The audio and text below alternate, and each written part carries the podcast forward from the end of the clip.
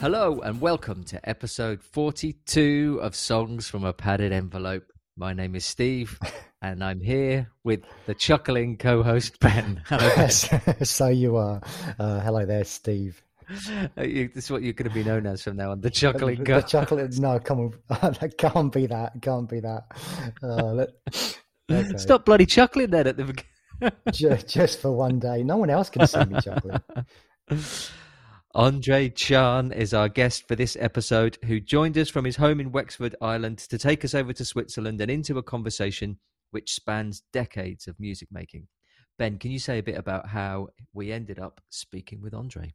I'm glad you asked me that question because I'd written it down here as something I wanted to talk about because it was a it was one of those quite strange routes to to finding someone that we've been very sort of fortuitous to have and actually later in the conversation um, Andre himself talks about the importance of coincidence and this was very much an instance of that I mean it was you know scanning through the Quietus website, looking at a, a, an article on a, a re-release of a, a, Swiss punk band called Grauzonen, and then thought, oh, I'll try and they, you know, they sound interesting. I'll try and trace them them down a bit. Went through their record label, and then they put me onto uh, one of Andre's good friends, Lurker, Lurker Grand, and he said um, actually, I'm not your man. You want to speak to Andre Chan mm. because, uh, yeah, he's he's from the same. He's old school punk, and he'll uh, and he'll have the stories, and um, and he certainly did. And uh, you know, following up on that, I kind of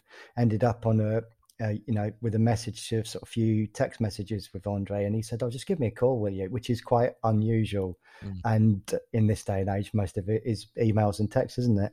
So yeah. picked up the phone, and it was one of those instant kind of connections where it just the conversation just felt so easy. And and again, it's something that Andre talks about those kind of unique friendships that you feel lucky to find in your life, and it felt very much like this was one of those occasions. And actually, when we'd had the conversation and the conversation that you're going to hear on this episode, I think both of us had a similar desire to get around a pub table with Andre at some point and kind of develop that friendship, eh?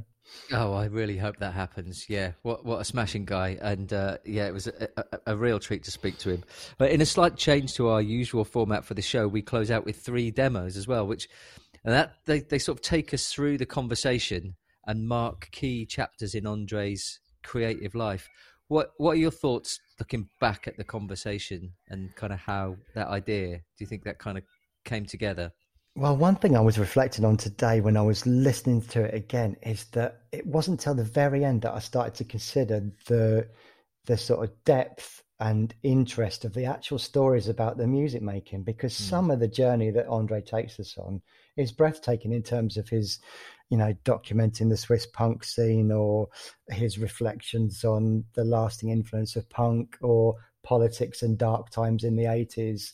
It just kind of it ranges all over the place. And then and then I was like, oh, but we've got these three songs, you know, mm. starting starting with this one tape, one song that he doesn't even know the song title from his very first beginnings, cassette recording in this um, in the in the studio with his first sort of punk band oh, it's yeah, it's they're three brilliant stories, aren't they? And actually, there's some really doesn't always happen for this podcast, which is about talking about demos and, and music and stuff. But there's some really interesting musical stories about how these particular pieces of music developed um, and how they kind of landed with him and how they sit with him, you know, uh, at the end of making that music.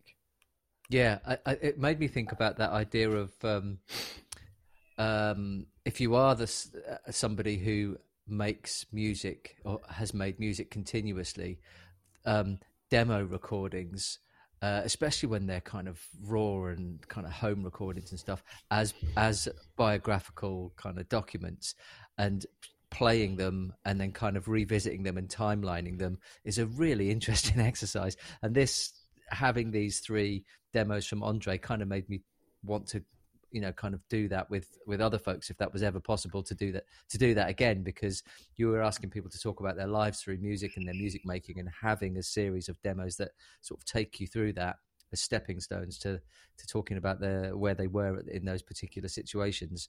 I thought that worked really well. I mean, the, the the the stuff that rose to the surface around the punk community in this conversation is really sterling stuff, isn't it?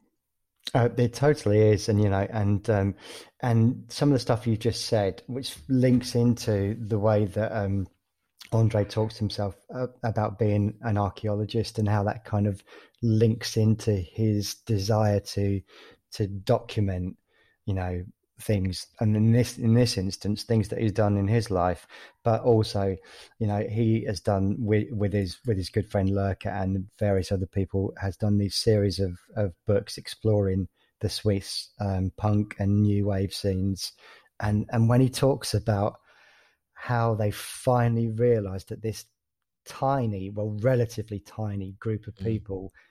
Involved in that sort of first wave of punk scene, how they created this enormous amount of stuff. And he described it as such an exuberant, productive, and creative scene that they, both of them, having been involved in it, were actually blown away by how much stuff they found posters and records and cassettes and clothes and all, all this stuff. Um, I've I've yet to actually see the book, but I really want a copy of it because I bet it's I bet it's an amazing piece of work. Yeah, he evokes that period uh, of really well in the conversation. Does he just make makes you want to be there and uh, uh, experiencing that because it seems like really like a very fortunate place to be. I mean, they fought for what they had and what they created. It was you know, well, they literally, but... they literally did, didn't they? I mean, you know, he talks. There were he talks about the riots. The you know, it, and it's interesting that he talks about the 80s as a period of dark times you know with mm. you know and so it's easy i mean we did grow up in the 80s so we did live through that stuff but it's easy to forget about things like the threat of nuclear war that actually did exist as a real and present things in you know more more or less in some people's lives and stuff um, yeah so yeah stuff from dark times and then a very nice link to uh, later on in the conversation about about uh, the danger of making dark music for two for, for long periods oh i don't know if i totally agree with that but um, that's, well, that's andre's experience uh, yes. well a huge huge thanks to andre for joining us on the show and thanks to to colleen Andre's wife for her tech support during the recording, um, and the internet um, in Wexford being less than uh, cooperative, let's say. Uh, if you're enjoying these podcasts, please do drop by Apple HQ and leave us a nice five star review so more folks can find the podcast. Yeah. Well, before we go over to the conversation, I just wanted to leave one sort of final point that Andre yeah. left with us. He said you should primarily be totally interested in the world. And if you find something that interests you, then follow it. And I'm gonna that's that's gonna sit with me. I'm gonna stay with that. So um, yeah, listen to this conversation, enjoy it. Episode 42 of Songs from a Padded Envelope with Andre Chan. Well, my name is Andre. Uh, last name is Chan. Very odd name. Everybody thinks I'm Chinese. I'm not um, but I only have one vowel in my name, last name at least. Um, I am 56 years of age at this point, um, and trying to get old with dignity. And the emphasis is on the word trying. Um, so, but no, uh, my history uh, grew up in Switzerland However, my mum was from London, so all my vacations were spent in London, in England. And um, so I had uh, the dubious opportunity to get into the punk scene in 1978 as a 13 year old because uh, my cousins, you know, they took me down King's Road. Very scary stuff and very exciting at the same point time, you know. And so got into the punk scene in, in Switzerland very early, a bunch of youngsters, uh, we were, and um, stayed with punk until about 1983 and then totally got out of it and um, decided I had to do something with my life. Um, lived in south of France for a year. Um, ended up back in Switzerland, became computer programmer uh, got bored uh, to tears with that. uh, decided to go to California for three months and came back to Switzerland after 13 years. Uh, in the meantime, I had a degree from university. So I got a degree in as an archaeologist, anthropologist, archaeologist, and uh, returned to Switzerland and had a mishap with a flu jab, and um, have uh, I had for like two years uh, acute vertigo, uh, including um, the dentist drilled tinnitus in my head, uh, 24 hours now, and lost my hearing, and uh, so I couldn't work anymore on the profession.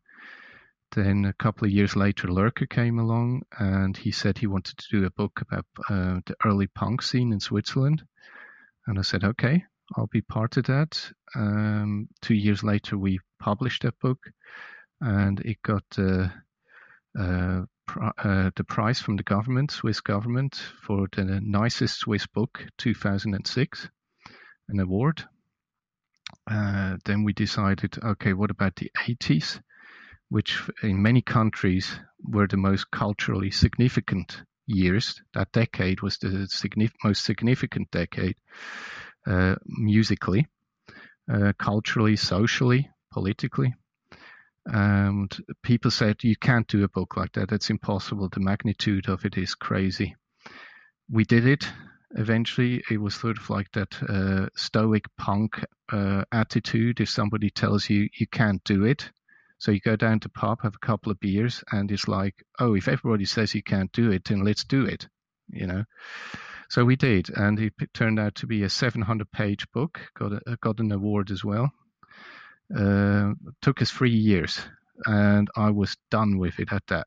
Uh, at the end of that, um, I didn't want to hear anything about music or culture or anything. So I went, off to Egypt for three weeks, which was full of culture, uh, just a, a, lot older, um, but at least no music except you know those funny flutes and whatever. But uh, that's a long, and then we did a third one about uh, rock poster art from the 60s to, um, to to present in Switzerland, and that was the last project there. But I also had bands in the meantime, and uh, me and Colleen, my wife, we um, established a little record label where we exclusively only produce a hundred copies on vinyl and um, that's that's our credo. Not, never more than a hundred, and when they're gone, they're gone. You know, that's that's basically what it is. So yes, now I've moved to Wexford because Switzerland was not conducive to our social security in terms of surviving, and we decided um, to uh, move to Ireland. Um, for partly because it's a beautiful place and I always said I want to go return back to an ocean and and be able to to go out you know in in a few couple of minutes you're down uh, here in Wexford you're down at the quay. And um, it's it's just like it gives you a lot of if, if things try to, try to close in on you and you stand at the ocean it is a fantastic way to get perspective again uh, because you just got that huge dimension. Uh, you have got that huge, vast expanse where everything becomes small again, and it, it sort of like you know fits again where it needs to fit. You know the little things, uh, they're not so paramount in your life anymore. So yes, um, I think that's that was a very wise decision. you've, cl- you've clearly had a very very rich and varied tapestry of a life, and I think there's lots of stuff that we're going to go back and tap into across our conversation. Um, yeah. Thanks for coming on the show. When we first got in touch with you, you wrote back saying that no doubt this would be a rare chance to send Swiss music out into the world that simply doesn't bounce back or is blocked by the Alps. And we're definitely going to um, to do that because unusually we're going to take a route away from our normal format on the show, and we're going to take a look at three demos from across your life as a musician.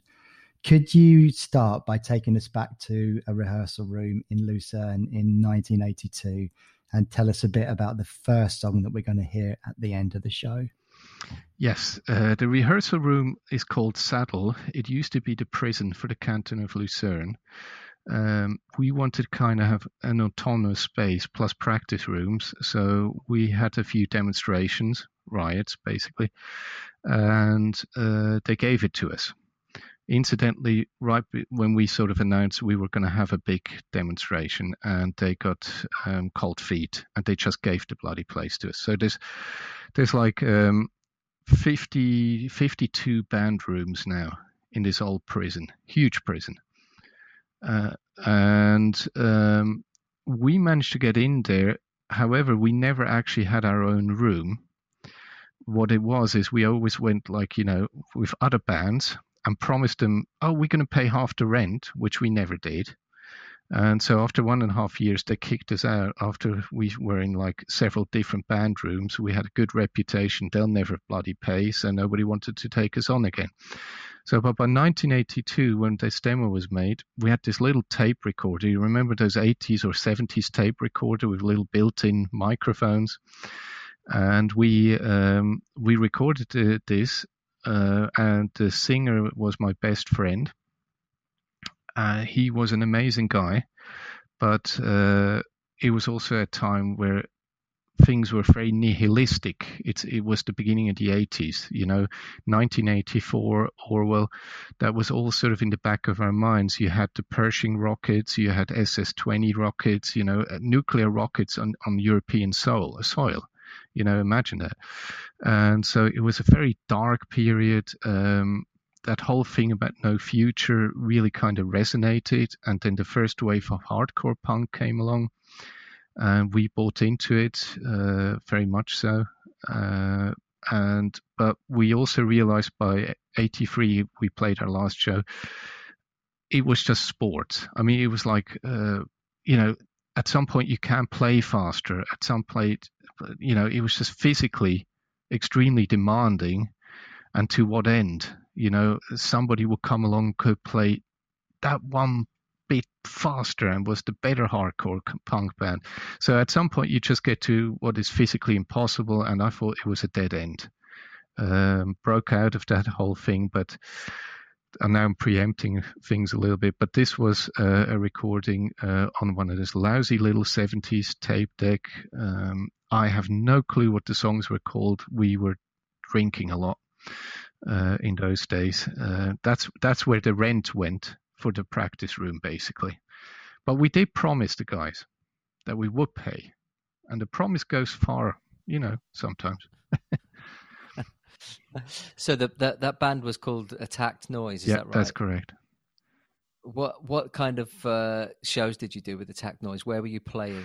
Uh, on really horrible um, what would you call it, high school parties, um, at punk festivals. That was all right.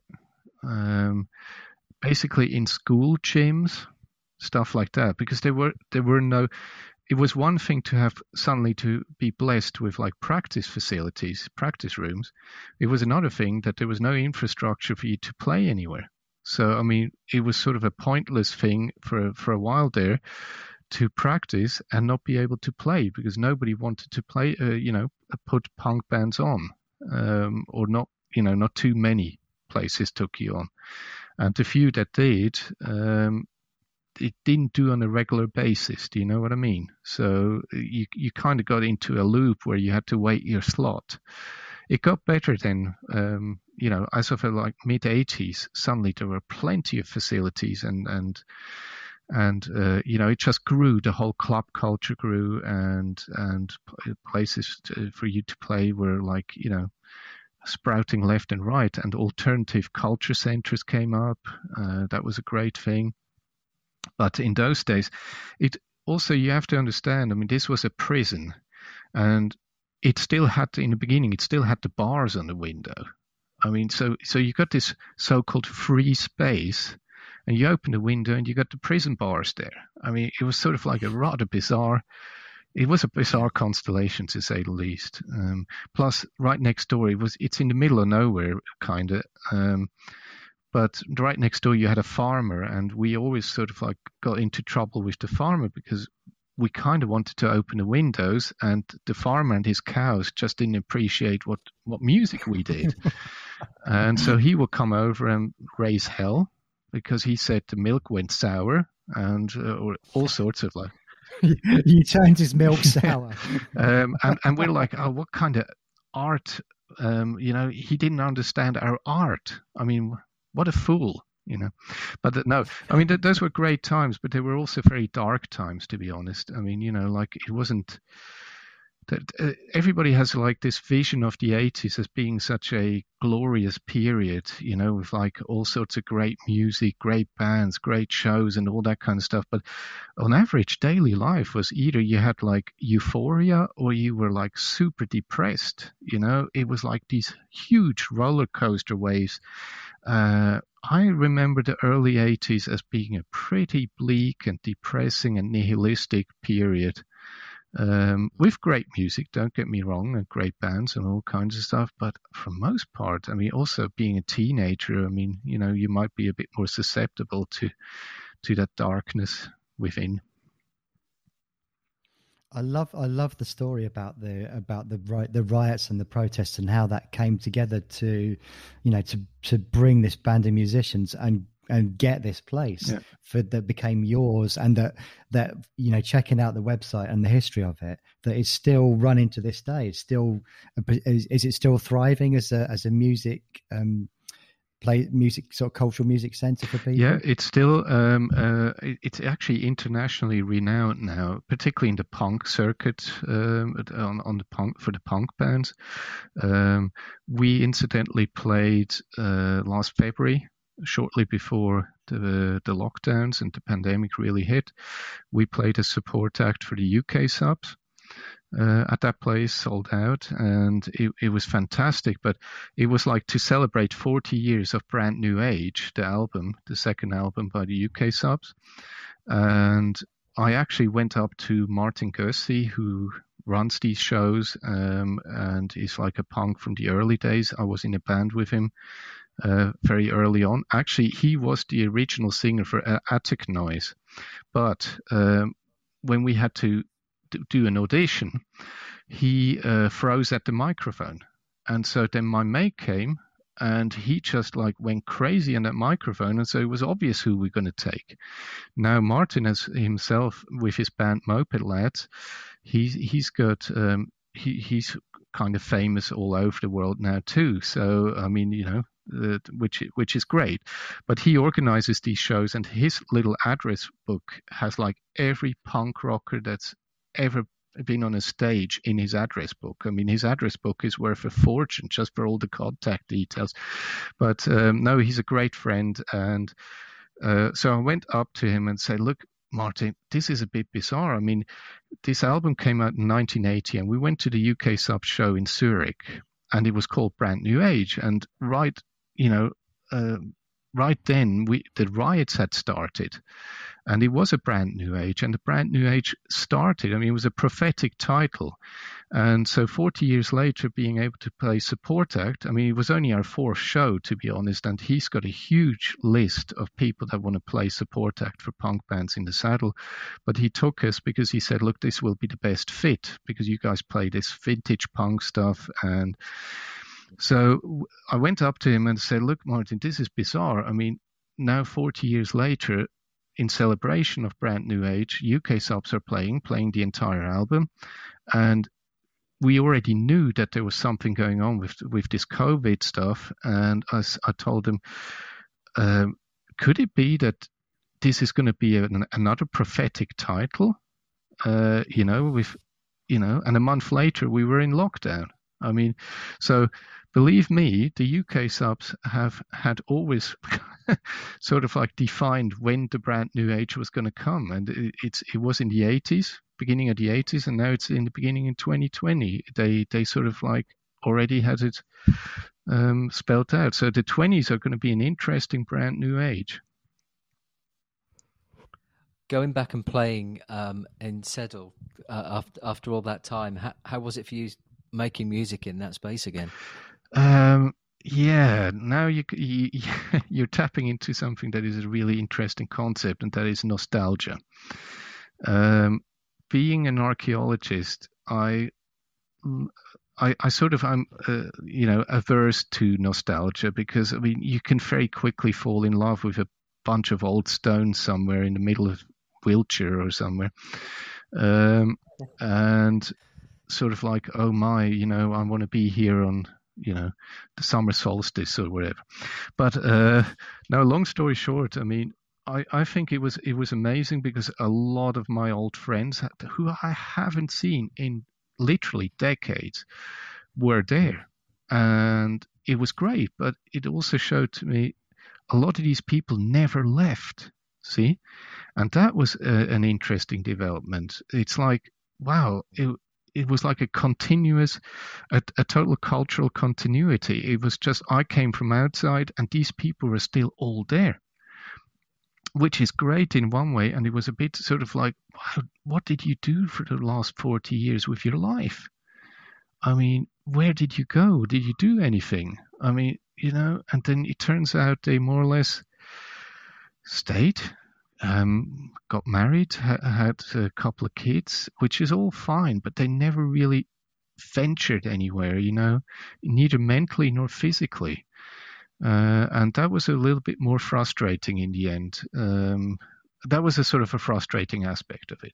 Uh, playing for the UK subs was one of my high, the highlights, one of truly one of the highlights in my life. I mean, because these guys are so nice. Um, they are so on top of it, and what what a, what a, you know what a great life if you can be 75 Charlie Harper and be on stage and still sing songs you know and the songs still have meaning you know and there's still and there's young kids in the audience 16 or something singing your songs amazing I'm I'm wondering for you in terms of the song that you sent us over, Andre, that you when you described it as a historical document, I'm wondering when you put that on and listen to that, what does it how what effect does it have on you listening to to Attack by Noise?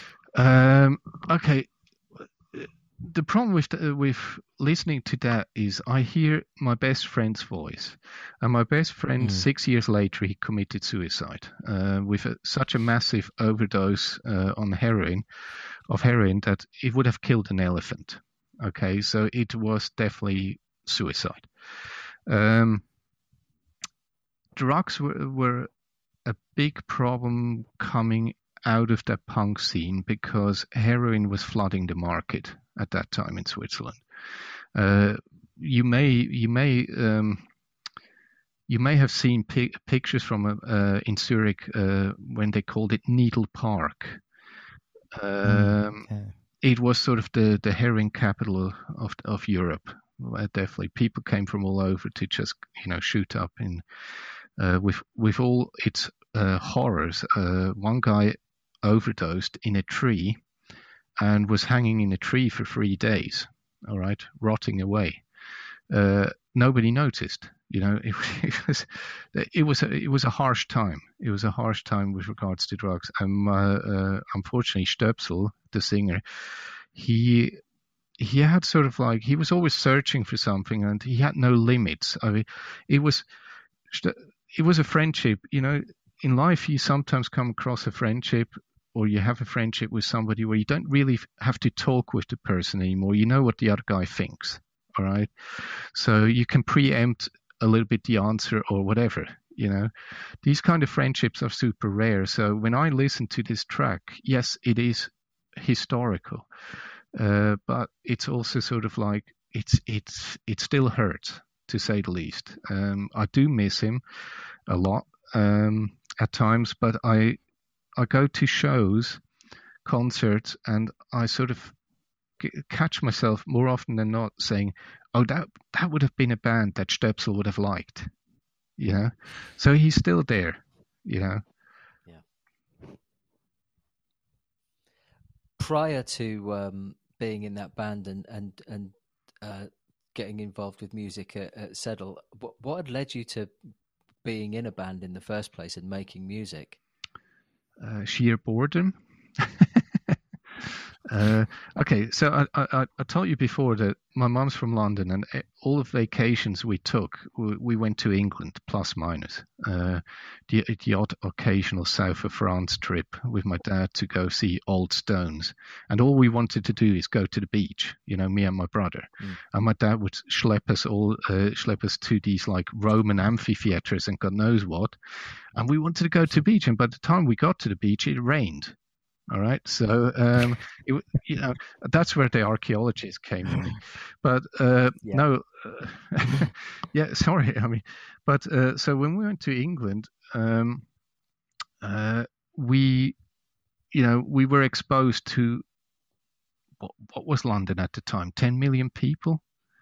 Uh, you know, a, a, mega city. I mean, one of the big urban centers of, of the world at the time in the, in the 60s and 70s. Um, and then coming back to a little village of 5,000 people, yeah, um, struggle. Uh, where where you know you, you do something, uh, you you kind of pull a prank, and the next day the whole village says it was you, just because you wore a leather jacket. You know what I mean?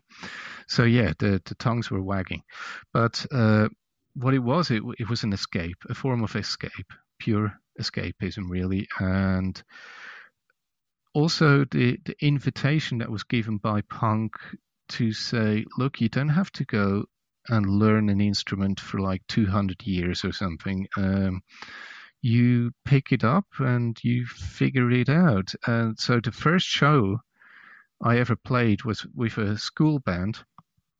We were about 16.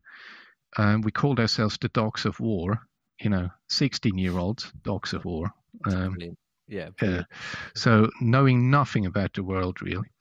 But, uh, and we played, and so I played guitar, and there was a second band. We were, we were like sort of the same members in two different bands, plus minus, uh, just different singers.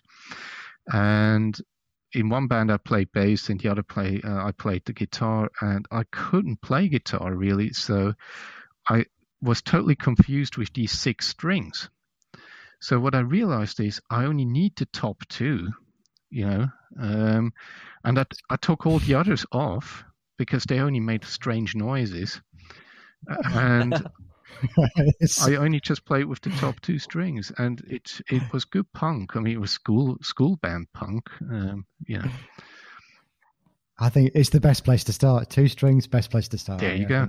You don't need you don't need more. You know, otherwise you sound like the Beatles um, Andre, uh, you, earlier on in the very beginning of the show, you were talking about being 13 years old and being in UK and coming across punk. I'm just wondering what that was, what the first instance of, of that was for you, and what you, what you know, how did it feel like? What was your reflections on that? Well, the, the first instance actually was still in Switzerland because we had this. Uh, slightly older guy in our village. Um, he he was like three years older than we were, and he we called him the proto punk uh, of our village. Uh, he, he, just it, and he went to he went to high school already, and we we were like far from it. Um, but he he was the first one to have like the Nevermind the Bollocks album, and he was this tall, lanky fella. Uh, Daniel Daniel Schenk was his name, and he could drive uh, so what happened was he he drove to Zurich to get all these punk records, brought them back, took a big bloody magic marker and put DS for Daniel Schenk on on the albums, which ruined their value in retrospect. okay, but uh, this way the, those records just went through the village. Okay, and that was the first exposure. So uh, my brother's five years older, and he listened to this terrible, terrible hard rock nonsense like Nazareth and Uriah Heep and Led Zeppelin and all that. Um, I was into glam rock. I liked, you know, as a little nipper, I liked um, uh, Slade and Sweet and Roxy music, and I liked uh, David Bowie, and I liked. Um, Suzi Quatro was my very first single I bought, 48 Crash. I mean, amazing. Uh, so I like that stuff, and I never liked that hard rock stuff. I thought it was kind of lame and poser stuff, really, you know. Mm. So when I managed to get my hands on that copy uh, with the big fat letters on it, DS, of the Sex Pistols, I put it on, and I actually put the B side on first, if I recall correctly, with Holidays in the Sun. And after 20 seconds, I called the devil and said, "Listen, I'm going to sign the contract for rock and roll for the rest of my life." I signed it ten times, all right. Um, but I, I sort of like I, I, can't tell you what, what the price is they're going to have to pay, but it, it was worth it up till now. Uh, that's fantastic! What a what a wonderful way of, of of putting it. I love the idea of those records being passed around your village. Yeah, totally. Yeah. How how many sets of hands do you think those records went through? Oh, about uh, for for a village of uh, only about five thousand people. Um, I think twenty three people t- uh, went into punk and wave. I mean, this guy converted twenty three people. I mean, that's amazing. That's more, uh, well, not quite at the level of a te- tele-evangelist, but you know, at least twenty three uh, saw the light. You know or heard the. Were you able to? Yeah. Sorry, Andre. Go or, ahead. Or at least heard the gospel. yeah, yeah, the gospel according to John. Yeah. John Lydon. um, were you uh, were you able to um, get out to many shows?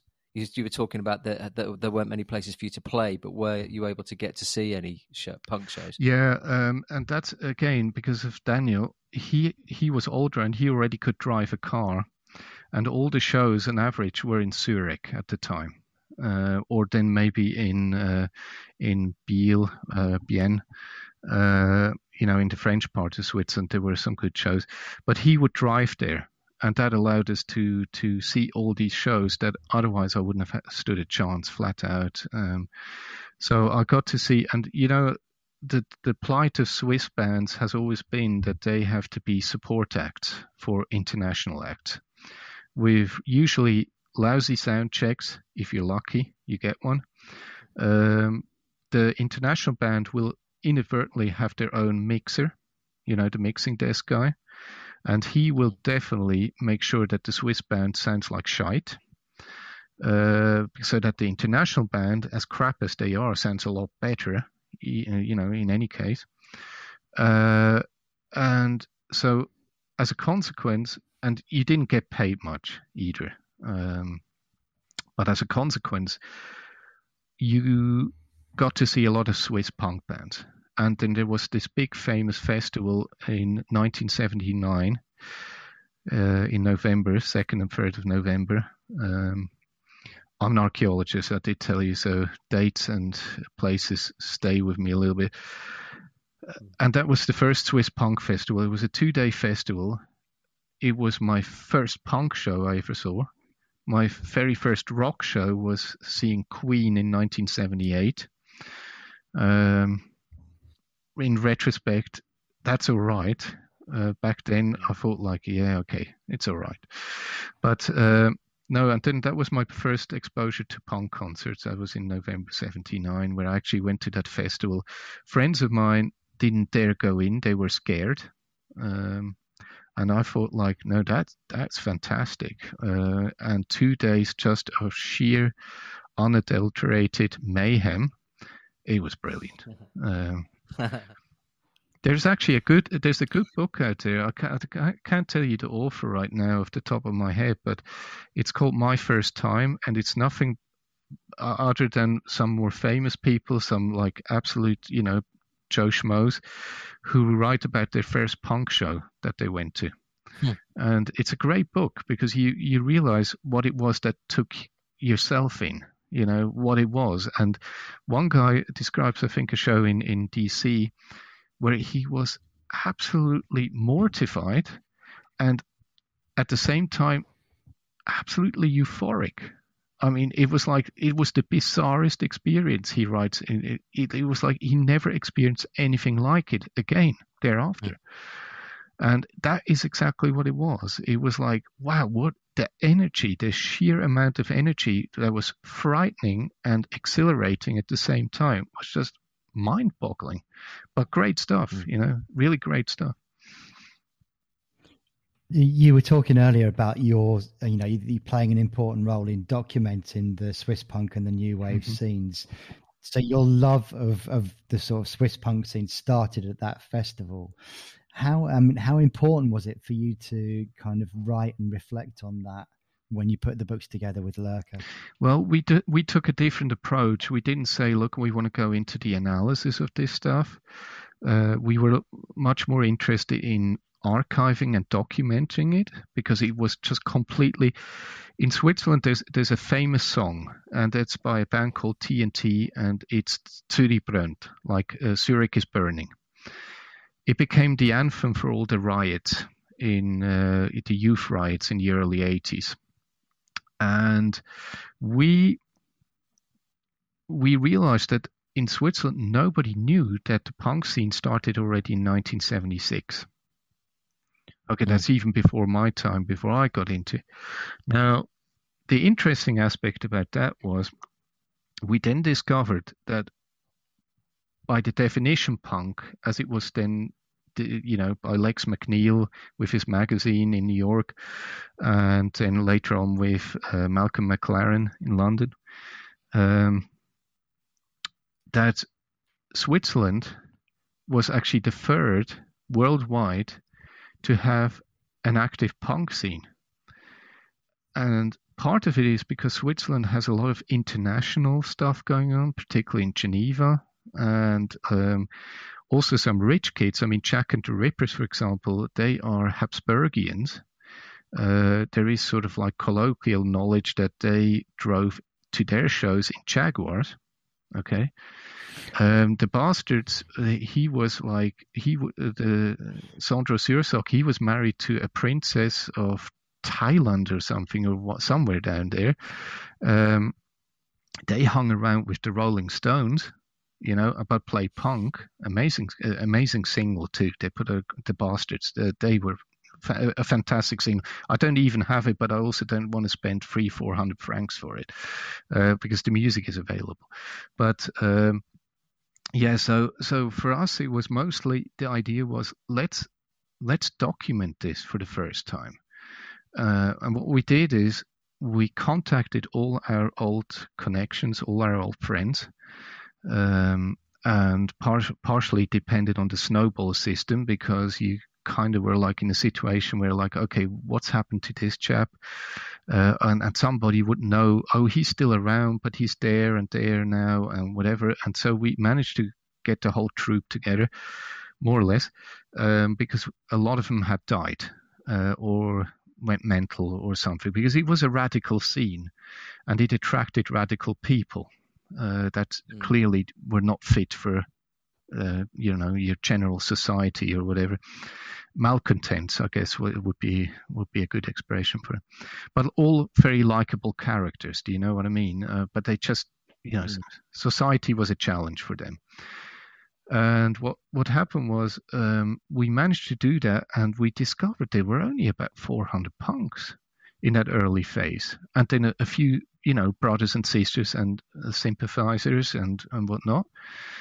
Um, but when you when we saw all the material, the fanzines, the records, the tapes, the, the posters, the, the, the, the own clothes that were made, you would think it was 10, there were 10,000 people, you know, must have been involved.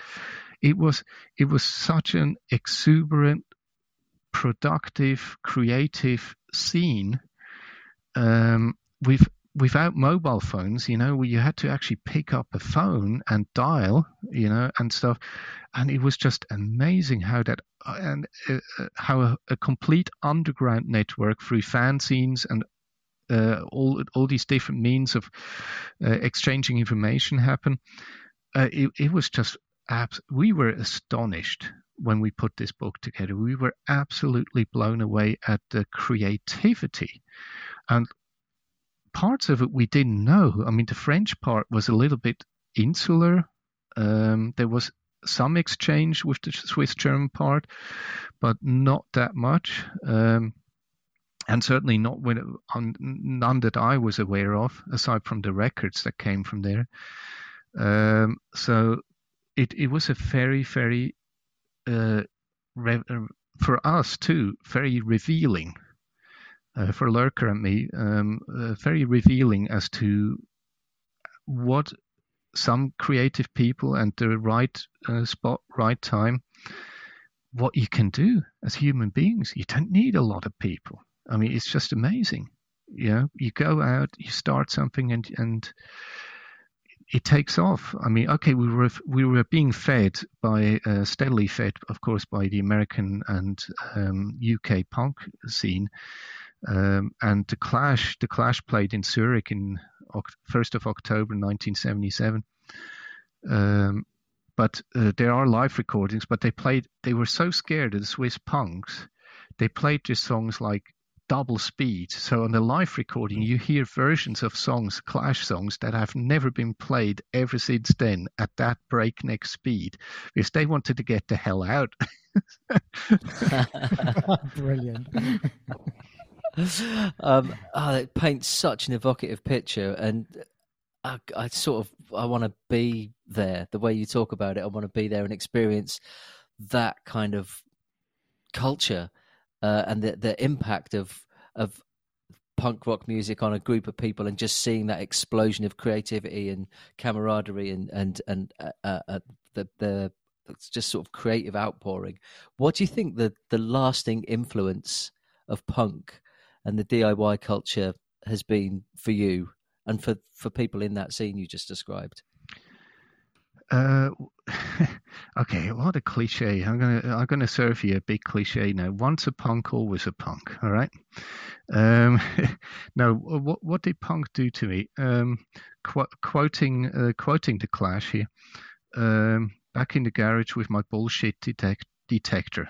Okay, and that bullshit that bullshit detector was a, a key element that, that that lasted throughout my life uh, up till now um, if somebody says this is green and the other person says this is red, well, what am I supposed to do? I mean, this is a binary sort of like I, I don't like binary things. I don't like black and white. I don't like um, either or. I mean, and it, this is very very frustrating to me. Um, how, for example, now just you know being very conscious of watching the news and and uh, all that kind of stuff. Mm. I mean, why should I be either or? I mean, are there options to be some of that and some of the other? Now, to be absolutely honest, I am completely against right wing stuff. I don't understand right wing stuff. That, that that makes no sense to me because it's like you're looking at the world with the back against your against the wall. Okay, so you only have one vision forward. Okay, uh, and the radical left, in all honesty, is a little bit the same. I mean, they're just standing on the other side of the of the same room with their backs against the wall. But there's a good sort of like center ground where you can say, okay, look, um, we all have to get along somehow, and that's not a hippie thing or something. But I think the main problem with these days is that pretty, people don't think critically enough anymore to say like okay should i now be for the palestinians against israel or for israel against the palestinians it's not that it's in the end it's human beings um, i've met young people in tel aviv um, fantastic place uh, because I wanted to go see uh, Jaffa. You know, 6,000 years of culture interested me, and Tel Aviv, of course, is part. Jaffa is at the end of Tel Aviv, the beach. Uh, and these young people, uh, they said, look, we don't give a damn about religion. We don't give a damn about politics. We just want to live like you. Okay, this is after a bunch of vodka shots. And Colleen doesn't hmm. drink vodka, so I had to drink two every time, and they were very generous. but she did carry me back into the hotel, or at least guided me. But uh, no, and and that was a very frustrating experience because I mean, you suddenly find yourself in a position where somebody says you're privileged. Okay, we want to be like you to have all the freedoms in the world to travel wherever you want to go, to do whatever you want to do without sort of like a context that sort of prohibits you from doing so. So you see, what do you do now? I mean, do you side with these people when when rockets come from the from the Gaza Strip, or do you side with the Palestinians who who are oppressed? Um, there's no other way to say it. Um, mm-hmm. So see, that's what punk now. Here, here, punk helps me because I say, okay, look, it's not about the leaders. It's not about the ideologies that, that these guys have. What is what what does it mean for the people? What does it mean for the mm-hmm. people on the ground to be in the Gaza Strip not knowing if a rocket's going to hit your house? Okay? Mm. What is it like for being in Israel somewhere and rockets hitting you um, from the Gaza Strip? I mean, what does it mean for the people? When the people buy into the ideology, this thing will go on forever. All right. Yeah. And it's been going on for the last six, seven thousand years in that area. They've been clobbering each other. Every, you know, one one tribe comes and, and clobbers the next one. The next tribe comes, clobbers them. All right.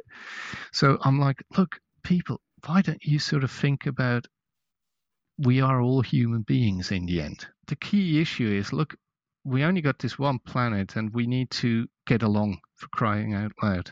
All right. My my problem is that uh, particularly from the right side came this like very very strong martial language okay um, militaristic language so for example what what does that mean in america now you got a situation where uh, the democrats are not the political opponent anymore but they're the enemy. Okay, and an enemy is that that comes from military. Okay, I'm terribly sorry. Uh, the thing about punk and what it has left me with, or the legacy of punk, is um, I met some of the most, some of the best people I've ever met in my life through uh, through punk rock. I mean, flat out. And the the you know proof in the pudding. I'm with you guys here uh, on on your podcast, you know, and that is also again the the small little group of punks, and I'm now on an international podcast out of North Wales and London. Um, who would have known?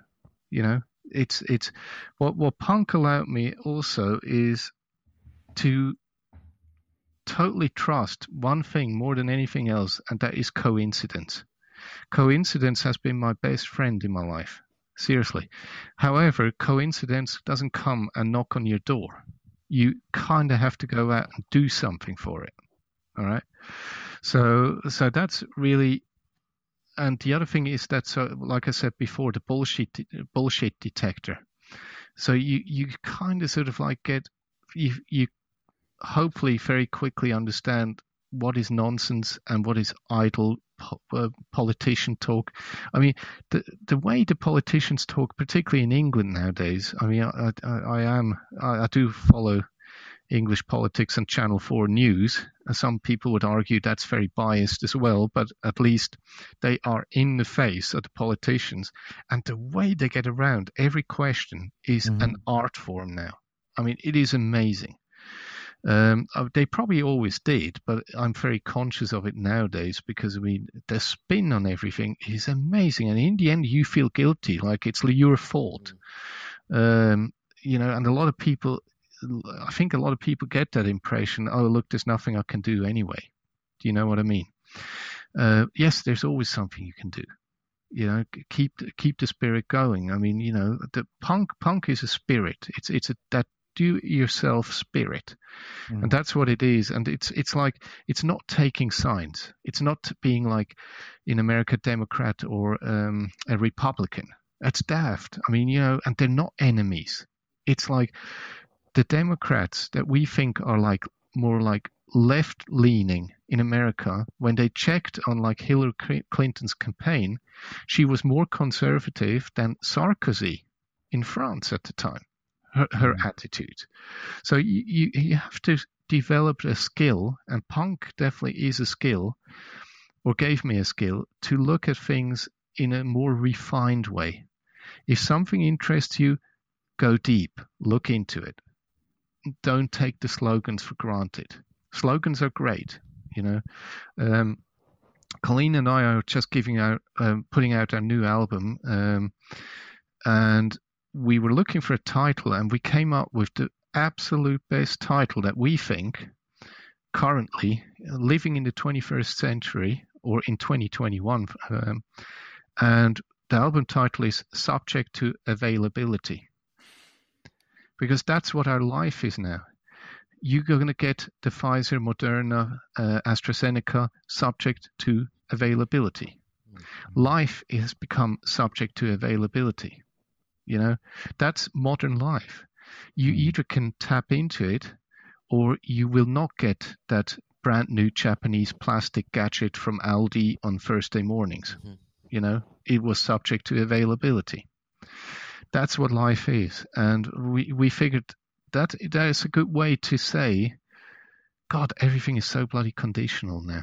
You know, um, make plans and don't forget to make plans because plans are important, even though they may not happen on that given day because a pandemic is hitting you or something is going wrong. Still keep making these plans because once you give up making those plans, you've lost. Yeah. You've given up. You know, you, you've resigned um, now, it is strenuous. And like I said before, I'm, I'm 56 years old. I've got a, a, couple of health issues that are really quite uh, debilitating at times. But um, it is still a hell of a lot of fun to get up in the morning and to experience life because the alternative, as simple as it is, is death. That's pretty boring, probably. Uh, God knows what, what uh, what what comes after. But you know, with my luck, I'm probably going to be born as a seagull with a fish allergy or something. Uh, well, I, Andre, Andre I, I so love how you've articulated that the lasting influence of punk, and not mm. just not just from from a musical perspective, but just in terms of that the absorption of the sort of positivity and the the the possibility, and that I think the way that you sort of described how the minute that you put on tunnel vision and box yourself box yourself into a corner that's that's losing it completely isn't it and like mm-hmm. the the keeping an open mind, keeping the, the that sense of possibility going. It's uh, uh, I just love what you've had to say about that completely. Well, I mean, you guys are doing it for for all intents and purposes, guys. What you are doing right now with your podcast, that is as creative as anything that punk has ever done. All right, um, you are living it you, you are representative of exactly that creative spirit. And and that's what I, I mean. Look, I have admiration for what you guys are doing because I mean, you're running this podcast. It's a logistical nightmare with the Wi-Fi system I have here, um, but you know, it, it's somehow working out, and hopefully, you are having fun. That's the one important thing too. Punk was always about fun. Um, I was always into the fun element of punk. I thought punk was was great, and one of my favorite bands were the Damned. You know, I mean, Captain Sensible, what a riot! I mean, the guy is, is hilarious, um, and he's he's you know, it, it's just what it. Rock and roll should be fun. You know, punk should be fun. Um, if you take stuff too seriously, yes, you can get lost. Um, but you should never, but you should be primarily totally interested in the world because the world has so much to give. I mean, I love I love art. I love um, books. Um, I'm not too versed on um, on theatre, for example, but uh, when I see something that interests me, I just go crazy on the internet or or start talking to people, and I want to learn stuff never always be like interested. That that's the key, and that was punk. Punk really gave you that.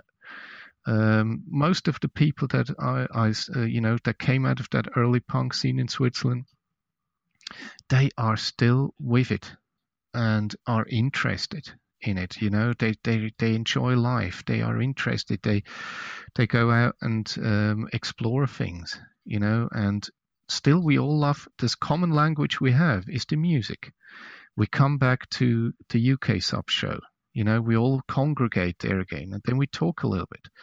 But like I said, some people then got a little bit stuck in their routines in their lives, but still, we can still laugh about some hilarious stories in the past. That's good enough for me at times, you know. Um, I've discovered that my brain probably lacks the capacity to store enough memories. Um, and so it's actually all right. Um, coming back to that UK sub show, it was also funny to hear stories where I was involved that I completely have forgotten. So my archive are all my friends from that early uh, from those early days that still have memories that work. So that's actually all right. um, so I don't have to remember it other people do it for me. Um, that's great. Outsourcing your memories. What a great idea. I love that. Um, I'm also really resisting the urge to to take a dive, like to just diverge off into a conversation about the damned, because uh, I love the damned, and uh, mm. there's there's so much to be. I mean, yeah, I'm I'm, I'm going to resist it, but it's a conversation I'd, I'd love I'd love to have with you, Andre. Uh, blimey, uh, yes. But thinking about um, you were talking about um, your your new music, and maybe maybe it's an opportunity to just sort of fast forward through to um, the second track that you sent across to us, um, the the Peg track, Violet and Eve. Could you could you tell us a little bit about um, about that song and, and, and the description you sent over about going super dark and, and how you and low with that music. How did that transformation come about, creatively speaking? Um, a, a friend of mine, um, who I, I didn't know until about 15 years ago, I, I met him through um, his girlfriend. Um, and incidentally, I call him Jack. Uh, there's a story to it at a at a book vernissage for Hot Love in Geneva, and uh, Poubelle, uh, French punk. Uh, Poubelle translates to garbage can. Uh, he couldn't remember Daniel's name, and he called him Jack. And from then on, I call him Jack now too. Uh, so uh, Jack and Jack was in a sort of proto early punk band, but they never got out of the, the, the basement basically. And he came from a very remote area in Switzerland, in the east part of Switzerland. So he and his mate, they were the only punks in the village, literally. Um, a force of two, you know, but to be reckoned with. Uh, and we talked at one of the birthday parties of his girlfriend. We talked about, oh, why don't we do a band and and whatnot? And I finally coerced him to commit to uh, because he said he played bass, uh, which he sort of did, but not really. Uh, by the end of Peg, he could play bass. Now he actually also plays guitar and quite well at that. Um, and he's got a he's got his own project now. Uh, it's called Winter Haven, uh, and it's um, sort of a post punk uh, band we we were both we we are both huge Chameleons fans, uh, the, the, band from Manchester, and he um, he sort of missed a few big bands uh, out of the early post punk scene. That was my escape. I was I was always a Cure fan um, from the early days, and I've seen them about 15 times and overall over the last 40 years. Uh, and I stuck it uh, out with post punk. I thought post punk was very interesting. There, there were a lot of new ideas in there, and I, I also got into the first wave of, of gothic rock, you know, with Bauhaus mm. and and Sisters of Mercy. Uh, also, absolutely, you know, alternatives, you know, music musical alternatives to you know that also sort of speak to you. You know, be broader uh, uh, broad-minded actually, and we decided, oh, let's do something post-punky. Uh, I was never, in all honesty, and you know I'm going to be crucified for this one. I was never ever the biggest Joy Division fan. Uh, I thought I understood what it was all about, and there's two or three songs that I think are just absolute magic. All right, but I couldn't I couldn't connect to a full album. Subsequent Pleasures, I can't. It's not an album I can. There's good stuff on it, but you know, there's also not so good stuff that I don't necessarily like. Uh, but that's my preference. And uh, but so we thought like, okay, let's do a post-punk band in the veins of, like I said, Chameleons, something along those lines. And Colleen, uh, she's actually a multi-instrument, multi-instrumentalist, and she uh, said, okay, she'll play guitar, but she won't sing. Uh, she sings on MGY, my current project. Uh, well, we've been around for a while actually, and so we started up, and Jack learned the bass, and we had this friend who, incidentally, is like fully tattooed, fantastic tattoos, uh, Sasha, and Sash, Um, he had a motorbike accident and he broke his neck, and so he can't really lift his neck, and it just looked really quite dramatic when he was at the microphone on top of it. I mean, you know, it's like this guy that, uh, and he went to an American school, so his English was absolutely flawless.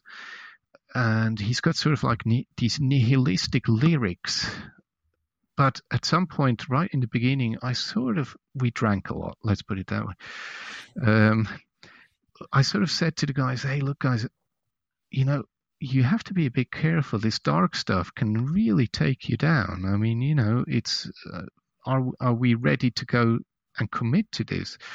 Because none of the songs were happy. We have one song that was happy, and it was my favorite song to play. Let's put it that way. But it was it was pretty.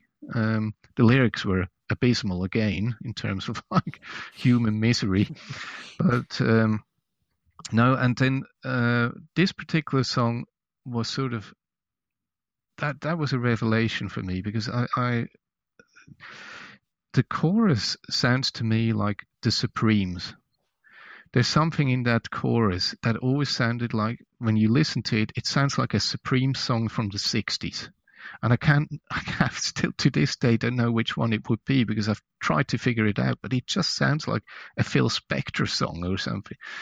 Um, at the same time, it is dark as hell, and we, we couldn't have come up with a title. So I had these two little pedals, and one was called Violet, and the other one was called Eve. And so we called the song Violet and Eve, and he wrote the lyrics to Violet and Eve. Um, and because for him, the word violet was close enough to violent.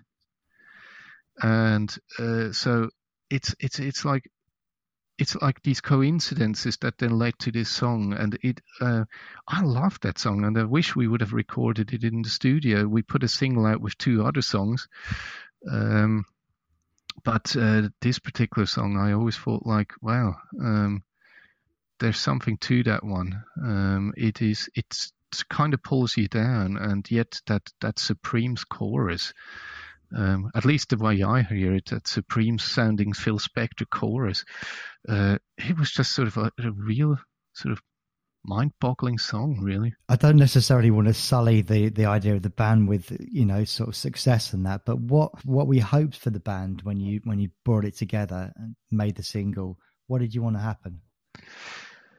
Uh, what we wanted to do is sort of like be a complete and utter contrast to all this sort of like mainstream frigging nonsense that was playing was being played on the radio at the time.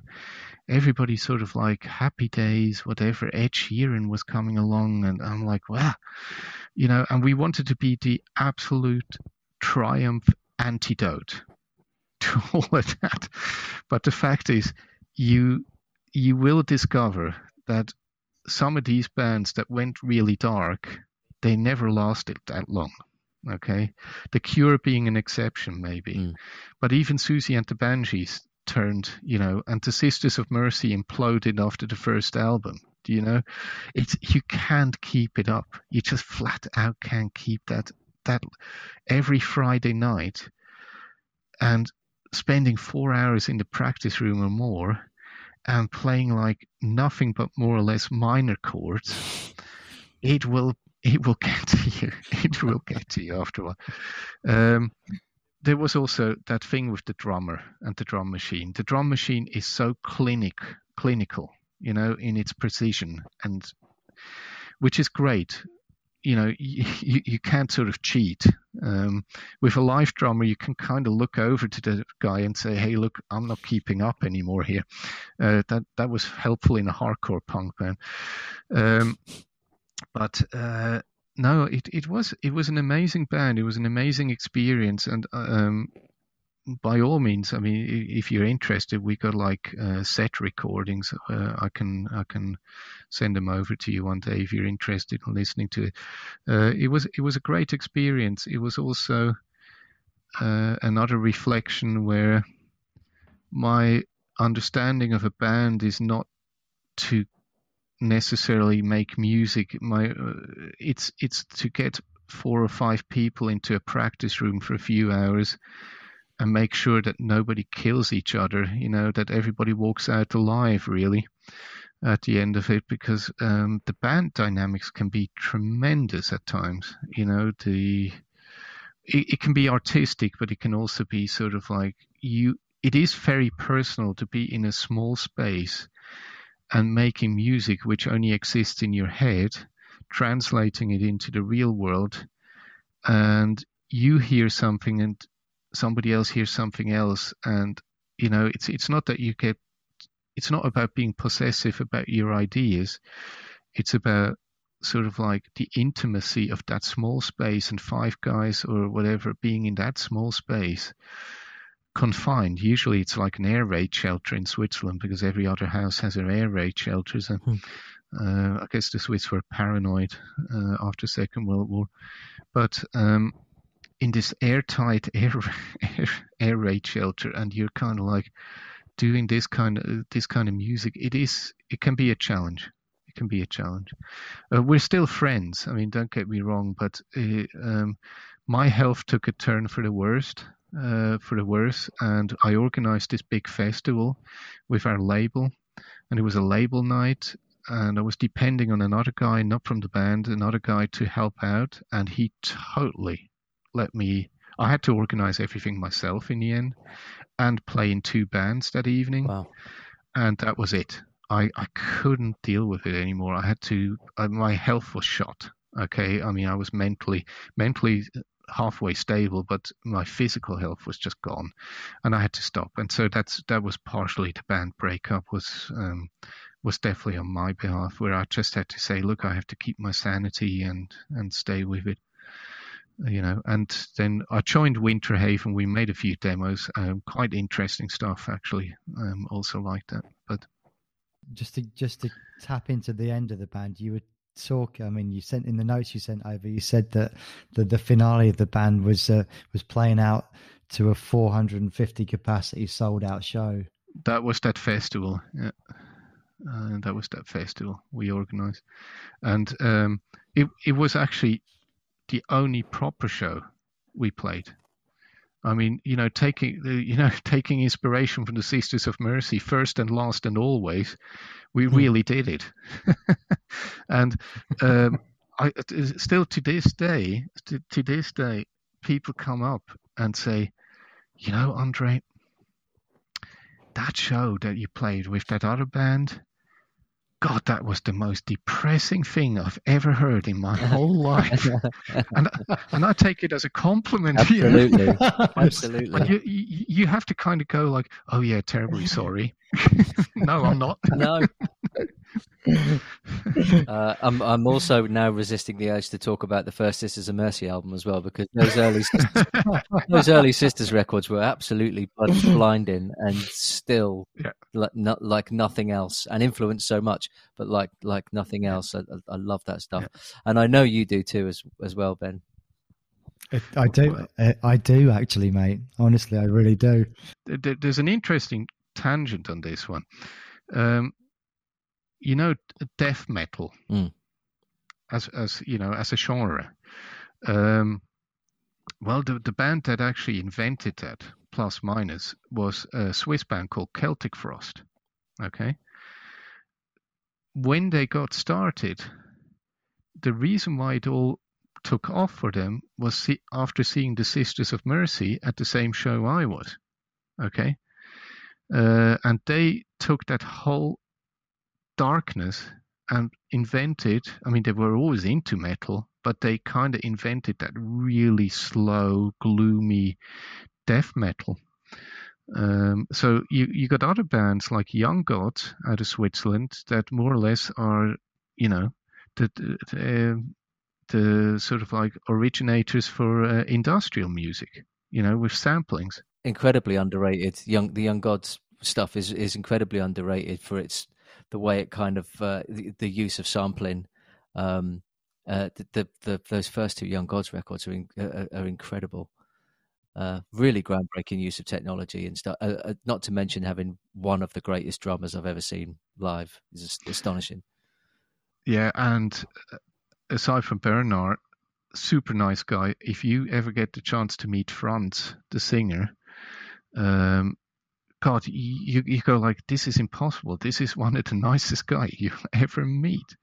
Uh, amazing, amazing. And you know, Franz is actually an amazing guitar player. All right.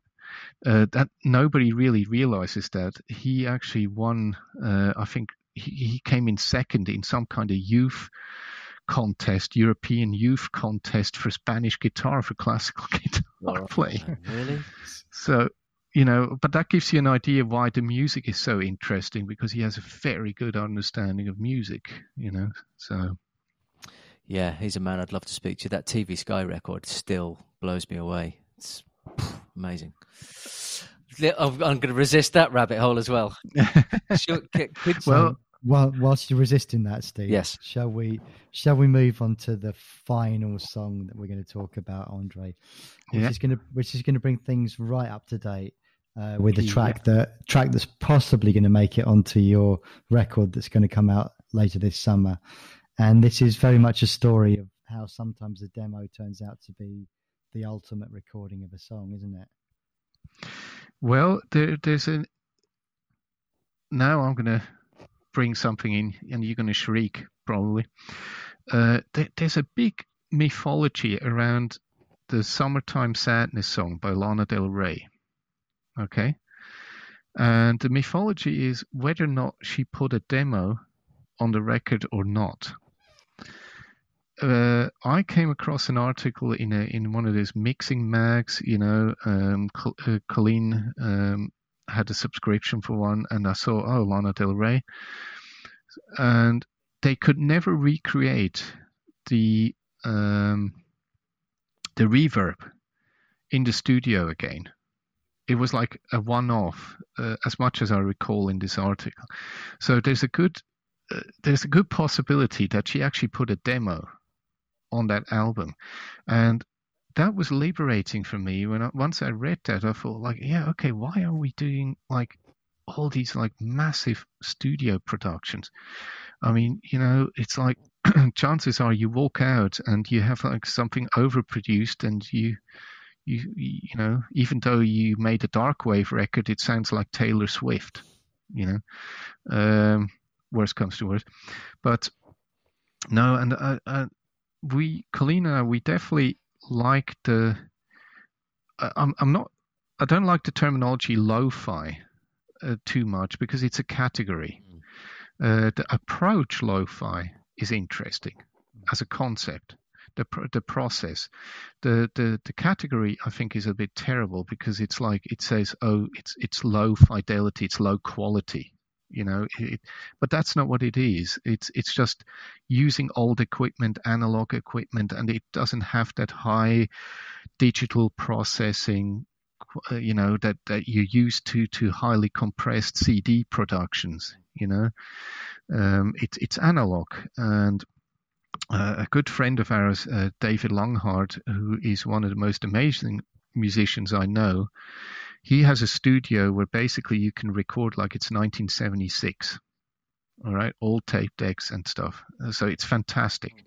So we recorded a couple of songs recently for this new album there and then we have another friend um, patrick hollerstein who has a practice room underneath a discounter okay, sort of like a super discount, like you know Waitrose or uh, not Waitrose, um, Morrison's or something, and it's underneath, which is great because that's that's a discounter and he has the cheapest beer. All right, so you can get a can of beer for 50 cents. Fantastic.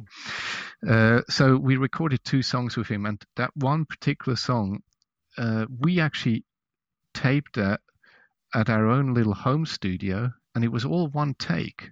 All right, because we figured, okay, let's see what where we could go with this one.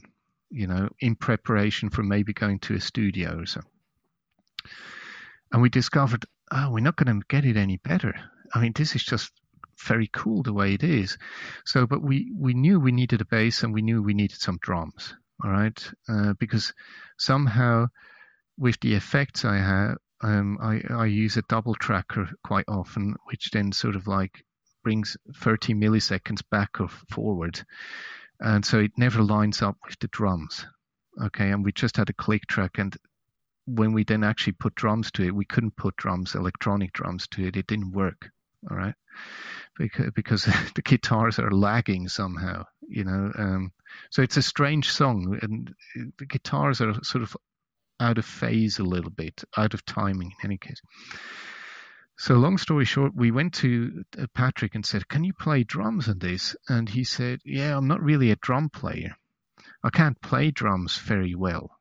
Little did we know that he actually can't really play drums. He can play electronic drums because he's a phenomenal keyboarder, and his his um, his project Windsurfer is really, really something more interesting in terms of electronics that you could ever hear. It's really good.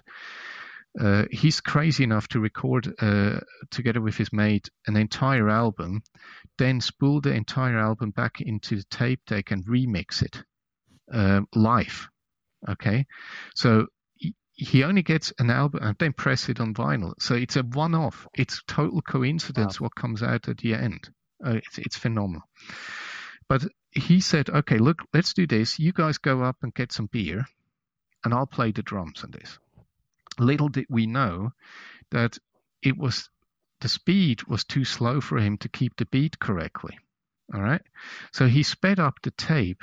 It's kind of like chipmunks, and then he could play like relatively quickly to it, and he got the beat. And then he turned uh, the tape back to the normal speed. So you hear cymbals in this song, and they just sound like this weird wobbly noise. Okay, it's because he recorded at a higher speed and then it got shifted back. And so the drums are like, even professional drummers I know um, that I played the song to, they said, those drums sound so amazing. Hmm. How did he do that? I love it. it's like, it's a, it's a drummer who, who can't you know it's it's a keyboard play so and then his girlfriend um, moni she she is brilliant um, she uh, she's just a really good bass player, and she has her own solo stuff that is also fantastic. Uh, and she played this psychedelic bass. She, I mean, she asked us what we wanted, and, and we said, well, it kind of sounds like a psychedelic song, sort of those neo psychedelic songs that are around now, which we actually like, Black Angels and whatever. And uh, she did a couple of takes and we had that in the can and then we thought like okay now we got some stuff to think about going to the studio and produce it. And we listened to it and we felt like, this is amazing. This is just the way it needs to be. I mean, you don't have to change anything anymore. It was it was a stroke of luck, coincidence. It just all fell into place. So it is effectively a demo, and we're putting it on the record now. Um, it's the record is being pressed as we speak, so it's on the uh, record. When do you hope? When do you hope that's going to come out?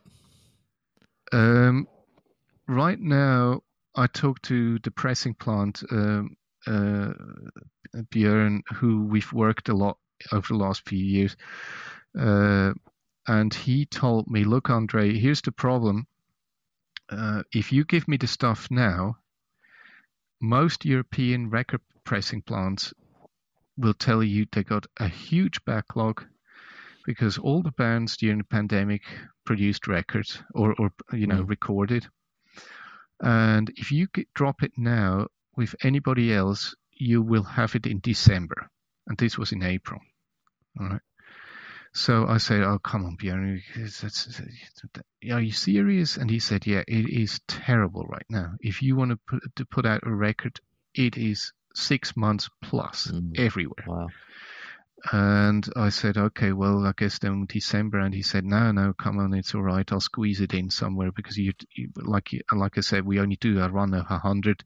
He's just gonna do, uh, he's gonna do a little midnight oil and make our record now. and We should have it in July. That's fantastic. awesome. Good man. Tell, tell us a little bit more about. It's, is it Coffin Dodgers United? Is that the record label? Yeah, that's our label. Yeah. We started that in 2005 or six or something like that. Yeah. And how did you happen upon the 100 only copies on vinyl? Where did that come from? Okay, particularly our, the releases we do, uh, Ben and Steve, it's like we never sell our records, okay? Because Colleen and I at some point discovered it is an absolute privilege, A, to make music, uh, and B, to be able to produce a physical uh, recording, you know, and um, we think it's a good karma thing because the band name is MGY. Now, MGY was the shipping code for the Titanic. All right. So to then make profit of a disaster would uh, just seemed wrong. Do you know what I mean? Um, it, it went so far that we took records, went to Halifax, where the graveyard is for the Titanic, uh, you know, people that died on the Titanic, and we put a record there um, because we didn't want to have bad juju uh, or about karma. So. Uh, so we went to Nova Scotia in Canada and then discovered, hey, Halifax is really cool. We could emigrate there. No, no such luck. I mean, they only want young people. So um, we even had a, law- a lawyer and everything involved, but that was just money spent unwisely, to be honest. But they had a great music scene. The the tragedy of Halifax is that the music scene there is brilliant, really good underground scene. But as soon as the band becomes semi-successful, they they buzz off to Montreal or Toronto with a wider audience. So it's a bit of shame, you know. Instead of keeping it local and build some, uh, build something up locally, um, but it didn't work out anyway, and so we now are in Wexford, uh, where presumably there are a couple of famous people came from here. But um, a friend of mine saw a band at uh, I think Camden Palace or Electric Ballroom in London once, and turns out they were from Wexford, uh, Cry Before Dawn or something like that. And the singer, I believe it was the singer. I have to uh, that I would have to look up. He emigrated to Switzerland, and so this is the exchange program. We've immigrated now here to Wexford from Switzerland, and he, as a, from a Wexford band, immigrated to Switzerland. Cosmic balance. You know, one goes, one has to come. there you go. But uh, no, um, the hundred copies. So to explain that now, so we discovered, look, we only give away this record, our records, um, for most part. We don't sell, and, and mostly nobody on the on the label does so. It is we, we look for ways. I mean, we can do a, a full album nowadays. Um, at least we could for, until shortly. We could do for about two grand or less. Um, a, run of 100 vinyl, self-made sleeves, and and we would spend about two grand. Um, and you know, in Switzerland, to to scrape together two grand, that was possible for most people. And and then you you got a release, you know. Um, you, uh, as long as you can record yourself or find a good way to record um, at a reasonable budget, uh, the actual production of a record can be maybe about a thousand to two thousand, depending. That's physical. So, you know, that, that's that's what we were looking at, but that comes a little bit with the experience of knowing people that can help you out with that, or you know, graphic artists that will do a friendship price instead of charging God knows how much, do it for three hundred francs or something, you know. um, like you know a couple of hundred pounds and does the full artwork for you and all that kind of stuff you know? So or or like Colleen did her album all herself. She she got stencils done for uh, you know laser laser stencils and all she had to do then is spray paint her sleeve and we had a poster sleeve around it and that was it you know production cost about 60 quid uh, you know spray paint and stencils um, so yes, you can do this kind of stuff, but it's that that's where punk comes into play sure. again. That, that do, do, it yourself spirit. Um, figure it out that it doesn't cost you a bomb, and and um, it is very pleasurable to make it. You know, it's creative. It's a tactile sensation to take the spray can and spray paint your next door neighbor's bike in the process. and so much to his dis- displeasure, really. but um, oh well, you know, we needed a place to spray paint, and it was the bike shed, so that was a good place to do it. Yeah. Uh, um, I, it feels like we should draw things to a close. Ben, what do you think? It, it does, does, mate. It does. Well, Andre, what an absolute I, I, I don't think I've ever said this at the end of a of a of a podcast recording before, but I can't wait to have you back on again. I feel like we have just scratched the surface, and we've talked with you yeah, for longer yeah, than yeah. we've talked to anybody. And I and it's a it's a proper treat to to speak to you. And um, thank you so much for being so giving of your time and and uh, experiences. We kind of would just like to close out the show with you introducing the three songs that people are going to hear now. Okay, uh, the first song is Attack Noise uh, with a song I don't know the title uh, anymore. Uh, that is too far in distant or uh, distant history. the second song is Peg, and it's called Violet and Eve. And the third song is by MGY, and it's called Two Crows. Thank you so much, Andre. Yeah, thank you, Andre.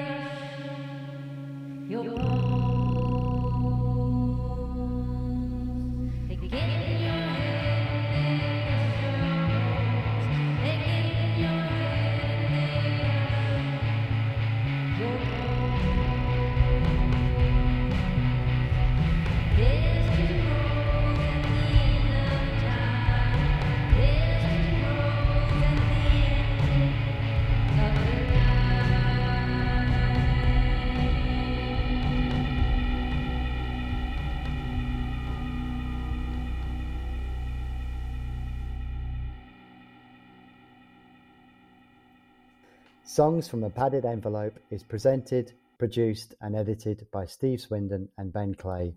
Music is by State Sponsored Jukebox. Artwork is by Matt Canning. Songs from a Padded Envelope is a Hidden Hive production.